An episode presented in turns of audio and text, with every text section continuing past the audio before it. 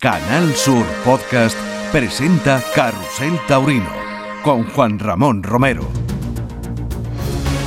En nuestras joyas de Carrusel Taurino, en nuestro recorrido por tantas y tantas temporadas y tantos personajes que se han asomado a lo largo de 20, casi 25 años, pues ha habido momentos realmente fantásticos de poder aprender cosas. En la edición anterior, una edición anterior de, Carrusel Taurino, eh, pusimos la conversación con el doctor Martín Malavé, que había hecho un estudio sobre el cerebro, eh, el comportamiento del cerebro de los artistas o del ser humano en situaciones muy especiales, como el torero. Y se había empleado exactamente en siete términos que le hacen diferente la reacción delante de un toro, de un torero con esa sensibilidad, a cualquier otra persona, ¿no? O de un genio, digámoslo así. Cómo funcionan los cerebros especiales, ¿no? Y bueno, ha causado mucho impacto, la verdad. Y no queríamos dejar sin concluir los siete elementos claves en, en la percepción cerebral de un artista singular como es un torero a la hora de sacar el mayor partido a la situación, en este caso con un toro. Así que vamos a oír la séptima de las condiciones fundamentales en las que el cerebro del ser humano se maneja en situaciones límites, como es el caso de la tauromaquia, en la voz del doctor Martín Malavé.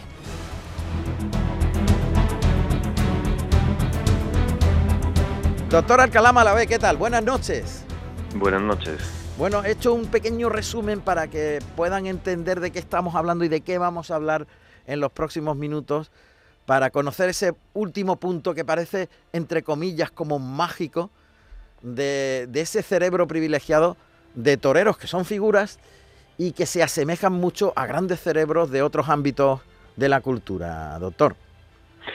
Pues eh, vamos a ver, efectivamente este, el séptimo secreto que se nos quedó por desarrollar sí. Eh, e, es precisamente lo invisible que hace el torero y que nadie ve. Y es realmente el, eh, lo, lo, lo, verdaderamente increíble eh, de cómo una, una, mente es capaz de manejar eh, lo invisible, le hace la, energía. A ver, eh, yo para que puedan entender los oyentes ante, ante lo que estamos, les puedo decir que el primero que descubre algo tan importante como que somos energía cuántica, ahora explicaré lo que es la energía cuántica. La energía cuántica es que nosotros funcionamos como cuantos de luz, como fotones de luz, somos pura, pura energía eh, pura energía cuántica, ¿no? Es Einstein, que le dan el premio Nobel. Y además descubre no solo eso, sino que descubre que la energía más todopoderosa del universo se llama amor.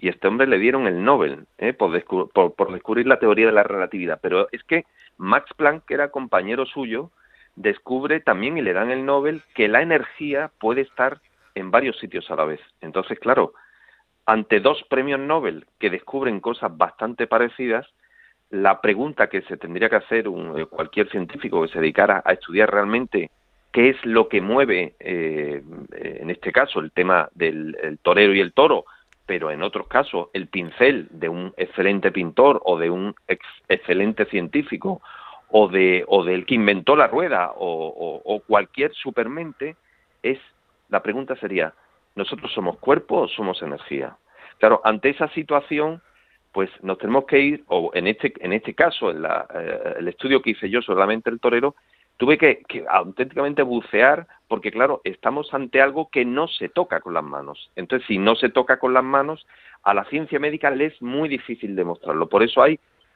eh, pocas publicaciones, pero en realidad son muy importantes, son muy importantes. La primera publicación se publica en la revista Energy Medicine en el año 2000 y descubren algo tan impresionante como que eh, alrededor del ser humano se dispone como una especie de donut tridimensional, auténticamente, que incluso ese donut, que es la energía, atención, electromagnética de nuestro cuerpo, se puede medir con unos microelectrodos y un magnetómetro hasta 2,4 metros del corazón. Es decir, que si nosotros ponemos unos microelectrodos en el aire, somos capaces de medir exactamente el mismo electrocardiograma que si hacemos sobre el pecho. Claro, ante eso ya cualquiera eh, mínimamente eh, que, que, piense y dice, bueno, vamos, esto cómo es posible, es decir, no, eh, uno, unos electrodos que se ponen sobre el aire y mide la misma eh, la misma la misma grafía que, que, un electrocardiograma. ¿Esto cómo puede ser? Pues demostraron eso y está publicado en una revista de bastante impacto científico. La segunda, la, la, segunda y las terceras y cuartas, quintas y así hasta, hasta cerca de 30, 40 publicaciones que siguen siendo pocas, le hicieron una serie de, de tres grandes eh, expertos en experiencias cercanas a la muerte, donde demuestran que cuando el cuerpo eh, muere eh, durante 3, 4, 5 minutos y le vuelven a resucitar, hmm. Eh, resucitar es eh, maniobras pues, médicas. Una, expresión que, que es así, ¿no? A través de eh, maniobras médicas, claro. Efectivamente, por, mm. por maniobras de, de, resucitación cardiopulmonar. Que se llama así. Bueno, pues hay una serie de científicos que se dedican a estudiar este fenómeno. Y a partir de ahí, pues le puedo decir, por ejemplo, el doctor Pim Van Lommel publica en Lancet, en el año 2001, 2001, que se dice pronto, eh, en, la, en el número 358 publica un estudio hecho sobre mm, miles de personas que habían tenido una, una muerte por un eh, ataque al corazón y que después habían recuperado y habían estado X tiempo muerto.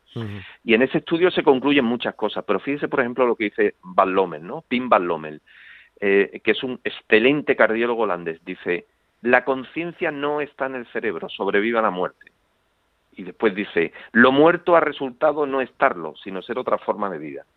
Claro, ante situaciones de estas nos encontramos con dos neurocientíficos más, que se llaman el doctor Bruce Grayson y Gary Sparks, que lo que hacen es que consiguen demostrar que esa energía electromagnética que está, mm, eh, que se consideraba que podía estar dentro nuestra, en realidad no está dentro, sino que está fuera. Y ellos se basan en que cuando se produce una experiencia cercana a la muerte, el individuo ha muerto y por tanto tiene electroencefalograma plano, dígame usted con qué se piensa. Tiene que haber algo. Efectivamente, ellos demuestran que esa energía, que es la que eh, persiste después de la muerte, ¿por qué? Porque son estas experiencias cercanas a la muerte las que consiguen eh, demostrar perfectamente que esa energía es capaz de ver, es capaz de oler, es capaz de tocar, incluso es capaz de tener memoria y acordarse del bolígrafo que tenía el médico y, lo que estaba hablando la enfermera, pues todo eso viene a colación con este estudio eh, que hicimos en relación a la mente del torero. ¿Y por qué? Pues Sí, eso lo iba a decir. Esto hay que traducirlo para que puedan entenderlo los oyentes, doctor, si me permite.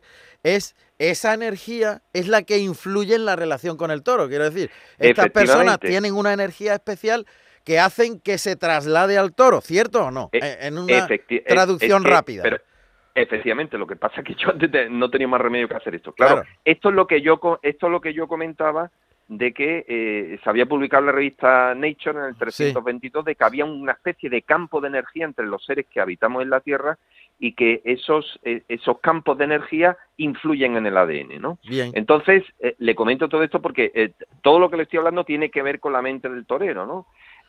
después se suceden una serie de experimentos en donde se demuestra perfectamente cómo con esa energía se puede influir directamente directamente en el ADN de eh, eh, animales, incluso de personas que están cerca, ¿no? Es como claro, hablamos de la radio, no se ve porque son ondas, pero ahí están. Por ejemplo. ¿No? O de la radiación ultravioleta. Esto, perdón, Un, segundito para que podamos, que los oyentes no se nos pierdan y podamos ir hilando las cosas.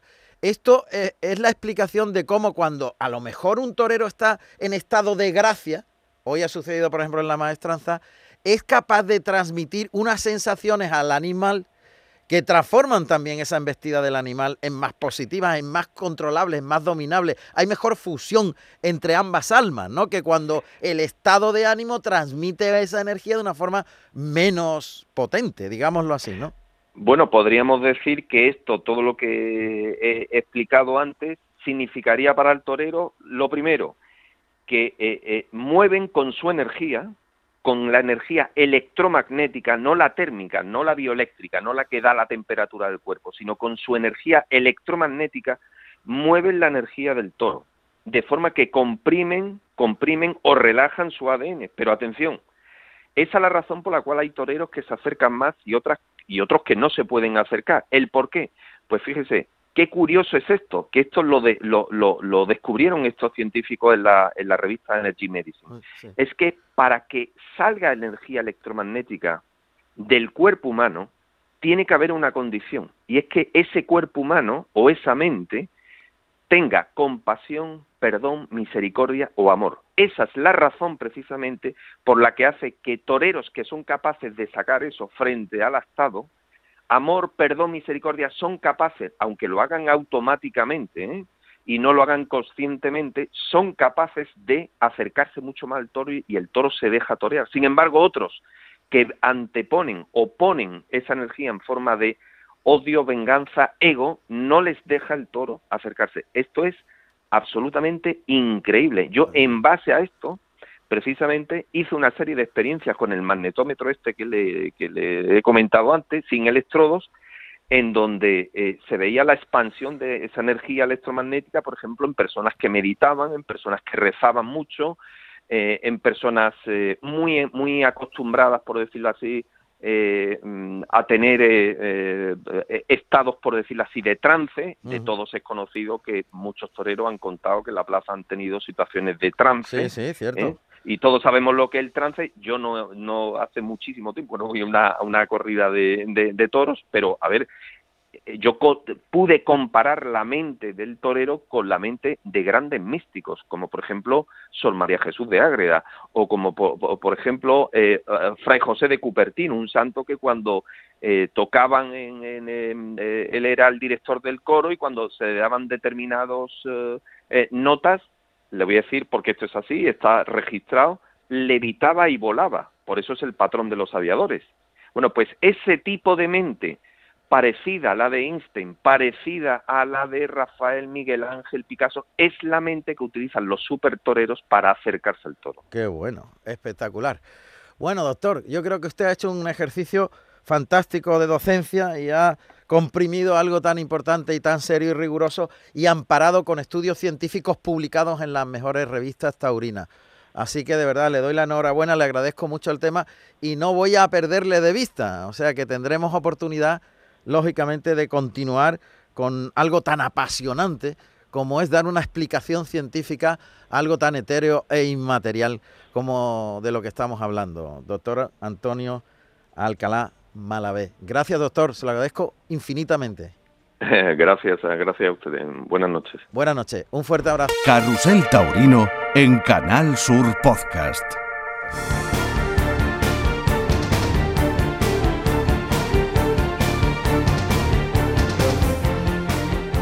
Bueno, pues eh, analizando los momentos claves y eh, importantes de la historia de Carrusel Taurino, esas joyas que hemos dado en llamar a entrevistas especiales y singulares, eh, y completando un poquito el recorrido por la neurociencia que hemos venido haciendo tanto del torero como ahora del toro, vamos a recuperar yo creo que la joya de la corona, porque lo que os vamos a ofrecer ahora es algo muy especial. Eh, en el año 68, 68 y con la colaboración de Manuel Benítez el Cordobés, se hicieron los primeros estudios sobre el cerebro del toro. Los primeros que llamaron la atención a científicos de enorme relevancia. Eh, vamos a ver, ¿cómo explico yo esto? En ese año 68 había un científico, además, eh, español, rondeño, andaluz, eh, que trabajaba eh, en, la Universidad de Yale, en Estados Unidos. un cerebro de esos que emigraron y que, bueno, estudiaba el comportamiento del ser humano, del cerebro antiguo fundamentalmente, que todos tenemos, y que se, se asemeja mucho al de los animales. Es automático y por tanto la voluntad ahí no está presente. Y en cada una de las facetas del comportamiento del cerebro elegía un animal. Y cuando decidió estudiar la agresividad del ser humano, pensó, ¿qué animal es el más agresivo que conozco? Y dijo el doctor Rodríguez Delgado, José María, pues es el toro bravo. Se vino de Estados Unidos y en colaboración con el cordobés implantó electrodos en cerebros de, de reses bravas y consiguió detener la embestida con una descarga electromagnética eh, en uno de los electrodos que implantó en uno de los núcleos cerebrales del, toro. Incluso él se atrevió a ponerse delante del toro con una muleta y detener la embestida con, esa, con esos estudios. ¿Qué buscaba? Buscaba encontrar la parte del cerebro que mandaba y dominaba en la agresividad, en el ataque, en la lucha. Y la encontró. Y ahí puso los cimientos del estudio del cerebro del toro, que es un animal diferente, porque después se ha comprobado que el núcleo cerebral que controla la agresividad es 30 veces superior al de un bovino manso en el toro bravo, desarrollado fundamentalmente por la selección genética a lo largo de, de las décadas. ¿Qué significa esto? Que es verdad que el toro es un auténtico samurái de la lucha y que su percepción del dolor no tiene nada que ver con la de un bovino manso. Y entonces cuando se dice es que el toro no sufre durante la lidia, pues bueno, hay una explicación científica. Y este hombre, Rodríguez Delgado, en el año 68, un científico de primer nivel mundial, lo demostró ya. Esos estudios eh, han tenido un desarrollo posterior por otros investigadores que han conseguido descubrir niveles de distintas hormonas eh, durante la lidia. Y muchas cosas, muchas cosas que han venido después, se han escaneado los cerebros, se ha, se ha comprobado científicamente que efectivamente el toro bravo recibe un castigo, por ejemplo, durante el, tercio de varas, y que cualquier otro animal con espacio libre huye de ese sitio. Sin embargo, el toro regresa una y otra vez y otra vez y otra vez por propia voluntad, sin que nadie le obligue a ir. ¿Por qué razón? Porque su cerebro funciona de una manera distinta y la percepción del dolor también. Bueno, pues la joya total, que yo no creo que nadie la tenga, la tiene Canal Sur Radio, Carusel Taurino, como una joya porque el doctor Rodríguez Delgado falleció hace muchos años y le hicimos la última entrevista sobre esto. Así que es un documento único el que poseemos, el que poseéis vosotros tantos y tantos años juntos en Carusel Taurino. Vamos a disfrutar de esta entrevista con José María Rodríguez Delgado, ilustre científico español, investigador de la neurociencia, del cerebro del ser humano y algo absolutamente único y para el recuerdo. Esa entrevista hasta me emociona recordarla hace ya muchísimos años. Que en paz descanse este genio de la ciencia española. Vamos a disfrutarlo. El doctor Rodríguez Delgado. Bien, pues eh, para Canal Sur Radio, para la radio de los andaluces, es todo un honor y un orgullo tener la posibilidad de hablar con una persona de esas que lamentablemente pues no tienen eh, esa preponderancia que hoy día los medios de comunicación dan asuntos triviales, asuntos frívolos y que sin embargo estas otras personas que han trabajado toda su vida por el bien de la humanidad pues no tienen, digamos, ese eh, privilegio de poder contar las experiencias tan importantes para el futuro de la humanidad. Hoy nosotros sí que lo tenemos y por tanto yo especialmente y personalmente quiero dar las gracias al doctor Rodríguez Delgado por estar en la sintonía de la radio andaluza.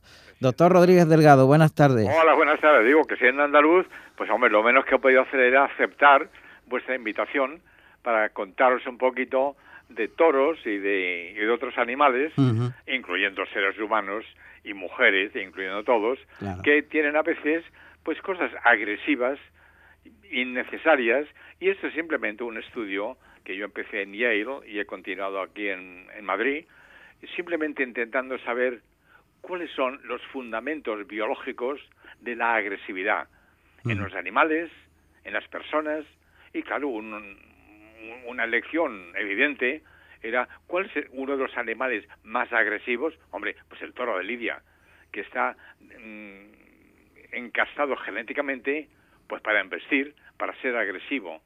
¿Sería posible disminuir, inhibir la agresividad en el toro de Lidia? ¿Sería posible inhibir la agresividad, qué sé yo, en los monos, en los chimpancés, en los seres humanos? Este es el tema fundamental de nuestras investigaciones. ¿Cuál es la neurobiología de la agresividad? Esto es, eh, se basa fundamentalmente en lo que ha sido un poco la motivación de toda su vida, doctor Rodríguez Delgado, y es el conocimiento del comportamiento del cerebro del hombre. Quiero decir, lógicamente usted eh, buscaba los animales con un comportamiento determinado eh, para luego los conocimientos que adquiría de, cómo funcionaba el cerebro, trasladarlo al cerebro del hombre, ¿no? Exactamente. Mira, una de las veces, una, anécdota, estaba yo en Yale y entonces vino una persona bastante famosa que seguramente ya habéis oído hablar de ella, Augusto Asía. Era el periodista de entonces del periódico Ya. Y este hombre vino con su mujer, que por cierto era encantadora, y estábamos ahí en mi laboratorio en Yale, y estábamos con un gatito, oh, que era una monada, era una preciosidad, era mansito, chiquitito, bonito, y yo le dije, oye, Augusto, cuidado, que yo ahora voy a estimularlo en una zona agresiva, y ese gato tan mansito se va a volver agresivo y peligroso. Hombre, no, esto no puede ser, hombre. Es un gatito muy mono, muy simpático. Fíjate que cómo lo estoy acariciando. Augusto, que lo voy a estimular, ¿eh? Que tengas cuidado. Ah, no, hombre, no pasa nada. Bueno, lo estimulé y el gato, pues claro, se volvió furioso, le pegó un bocado al pobre hombre en el dedo, empezó a sangrar y no se le olvidó que era posible aumentar o disminuir la agresividad en el gato, en el gato y en muchas otras animales y personas. Y ese es el tema fundamental. Vamos a ver, doctor, usted, eh, la hipótesis partía, estamos hablando de unos estudios que se iniciaron a finales de los años 60. Exacto. La hipótesis parte que eh, el cerebro del toro, pues tiene un grupo de células, eh, un núcleo que se le llama, usando palabras que puedan entender todas las personas que nos escuchan, ¿no? Que es especialmente grande, relevante y que tiene un dominio sobre el resto del cerebro en determinadas circunstancias. Es el núcleo de la agresividad, de, la capacidad de, atacar, eh, incluso pensando que pudiera ser como una defensa. Pero está claro que, hay ahí en el cerebro como un chip, como un chip eh, que no tienen otros animales. No, vamos a modificar eso. El toro, los animales, los seres humanos, no tienen un núcleo de la agresividad, tienen simplemente un aprendizaje de la agresividad que eso puede aumentarse genéticamente y aumentarse por una educación adecuada. El toro de Lidia, el toro más bestia de todos, pues hombre, si lo condicionamos a que no sea ya agresivo, podríamos quizá enseñarle a ser un toro pacífico. Inhibirle, ese, eso que genéticamente lleva. Ahora, ¿dónde están fundamentalmente las zonas de la agresividad? Pues en la sustancia gris central, en el, o sea, en el centro del cerebro. ¿Dónde están las, las estructuras que inhiben la agresividad? Pues fundamentalmente en el núcleo caudado y en el septum, o sea, en la parte más anterior del cerebro. Podemos entonces jugar con la agresividad, aumentándola o disminuyéndola, pues sí podemos, con una diferencia, y es que mis procedimientos, yo no, no tengo que presumir demasiado de ellos, mis procedimientos eran primitivos. Yo necesitaba, y esto lo hicimos en, en Córdoba, que le hicimos el estudio de, los toros. Mm, en la finca de Manuel Benítez, del cordobés. No, no, no. Pero él participó en eso. Bueno, hombre, Manuel Benítez estaba ahí con nosotros, estaba el hombre asombrado de ver lo que estábamos haciendo. No, esto era en la finca La, la Mirilla, eh, que es un sitio de, ganadería de toros bravos. Lo que pasa es que, en efecto, el cordobés pues estaba ah, con nosotros, que es un tío fantástico el cordobés. ¿eh? Sí. Pero en esta finca pues lo primero que había que demostrar era que el toro bravo, que es bravo y que ambiste. Y para eso el cordobés, claro, era fundamental. Luego había otro torero que se llama el Puri, que también nos ayudó. También de Córdoba. Ya, también de Córdoba, sí. Y el hombre, pues nada, se ponía delante del toro y, claro, el toro pues le, arremetía, le, agresivo, como son los buenos toros de casa de la ganadería, Sánchez Rodríguez de la ganadería. Y yo dije, bueno, ese toro, ese toro es peligroso pero nosotros podemos inhibir, y eso era simplemente un, dentro de una serie de experimentos que habíamos hecho en gatos, en monos, en chimpancés y en seres humanos. Y, entonces ustedes implantan electrodos. Ah, exactamente. Implantamos anestesian al toro, ¿verdad? Anestesian al toro, le abren la zona del cerebro y buscan ese lugar donde usted ya, eh, en la hipótesis que planteaba, estaba el núcleo o las células de la, de la agresividad, del comportamiento. que estimulando esa zona podía aumentarse la agresividad o ah. disminuirse. Sí, Eso es lo que hacíamos. Pero ahora, hace ya pues cuatro o cinco años, hay una técnica mucho más refinada. Y es que ya no hacen falta electrodos en el cerebro. Esto se puede hacer desde fuera, sin tocar ni el cráneo ni nada, por ondas. Campos, no, por campos magnéticos. Campos magnéticos. Hombre, ahora la gente está un poquito preocupada con esos teléfonos portátiles, mm. diciendo, ¿estará esto afectando mi cerebro? Pues mira, depende de la intensidad. Y la intensidad de un cerebro, de un teléfono portátil es bastante grande. Nosotros usamos intensidades miles de veces más pequeñas, de pico teslas. Una tesla es la unidad de medida de campo magnético. Usamos campos muy, muy débiles. Pero claro, con esto ya lo estamos haciendo sin electrodos, sin tocar el cerebro, y esto hoy día es posible. Aumentar o disminuir la agresividad por control remoto. Caramba. Pues bueno, eso es posible. Algo así se hizo en aquel tiempo con los toros bravos y ustedes incluso hicieron que el toro eh, se frenara en una embestida, ¿verdad? Inhibiendo ese comportamiento. Claro, claro. Ahí yo, después de ver que que la cosa funcionaba, sí. pues yo dije, bueno, pues yo me pongo también delante del toro, no pasa nada. ¿Usted probó a ponerse delante del toro? claro que me puse delante del toro. Hombre, además, después de todo, mire, hijo, yo soy de Ronda. Sí. Y ahí hay una tradición torera bastante grande. Está la cuna del toreo. Claro, de manera que dije, pues nada, yo me pongo... Y tenía una capa por si acaso y además de la capa tenía un radio estimulador, con lo cual, por control remoto, estimulaba las zonas inhibidoras del cerebro. Y, claro que se inhibe. Se inhibe la agresividad. ¿Y consiguió usted parar la embestida del toro hacia usted? Claro, de eso tengo, incluso tengo películas. De manera que ahora, de igual manera que la agresividad, sería posible, pues qué sé yo, la, la epilepsia, eh, la esclerosis múltiple, otras enfermedades, ¿sería posible tratarlas sin electrodos, sin pastillas, sin nada? Pues sí, señor, es posible. Es posible. Y eso es lo que ahora precisamente estamos iniciando un proyecto de investigación en colaboración con la Universidad de Alcalá para ver si esto es posible. Yo creo que sí. Hay una amplia literatura diciendo que sí, que pueden modificarse la actividad eléctrica cerebral mediante ondas magnéticas sin eh, tocar el cerebro. Ondas magnéticas, porque la onda magnética pues, se introduce en el cerebro a través de, de, la cabellera, del hueso, de la dura, a través de todo. La dura madre, sí. De la dura madre, porque las ondas magnéticas lo atraviesan todo. No estamos ahora oyendo la radio, la gente está oyendo la radio. ¿Por qué? Hombre, pues por ondas. Claro. Y estas ondas están aquí. Yo, yo, yo no las veo, pero yo las puedo oír si tengo un detector apropiado de esas ondas. Vamos a ver, eh, doctor, eh, seguimos con la línea que habíamos emprendido de la investigación en el toro bravo, que es un poquito el eje central de nuestro programa. Eh, a mí, tras estas investigaciones que son tan importantes, tan básicas y fundamentales para conocer cómo funcionan las estructuras cerebrales, cómo es el comportamiento a través de lo que está sucediendo en ese ordenador maravilloso que es el cerebro, ¿verdad? Eh, mm, el toro mm, asimila, digámoslo así, eh, lo que está sucediendo de una manera distinta si genéticamente, como es el caso del toro bravo, está preparado para esa conducta agresiva. Ah, vamos a ver. Eh, no le duele lo mismo. Un momento, genéticamente.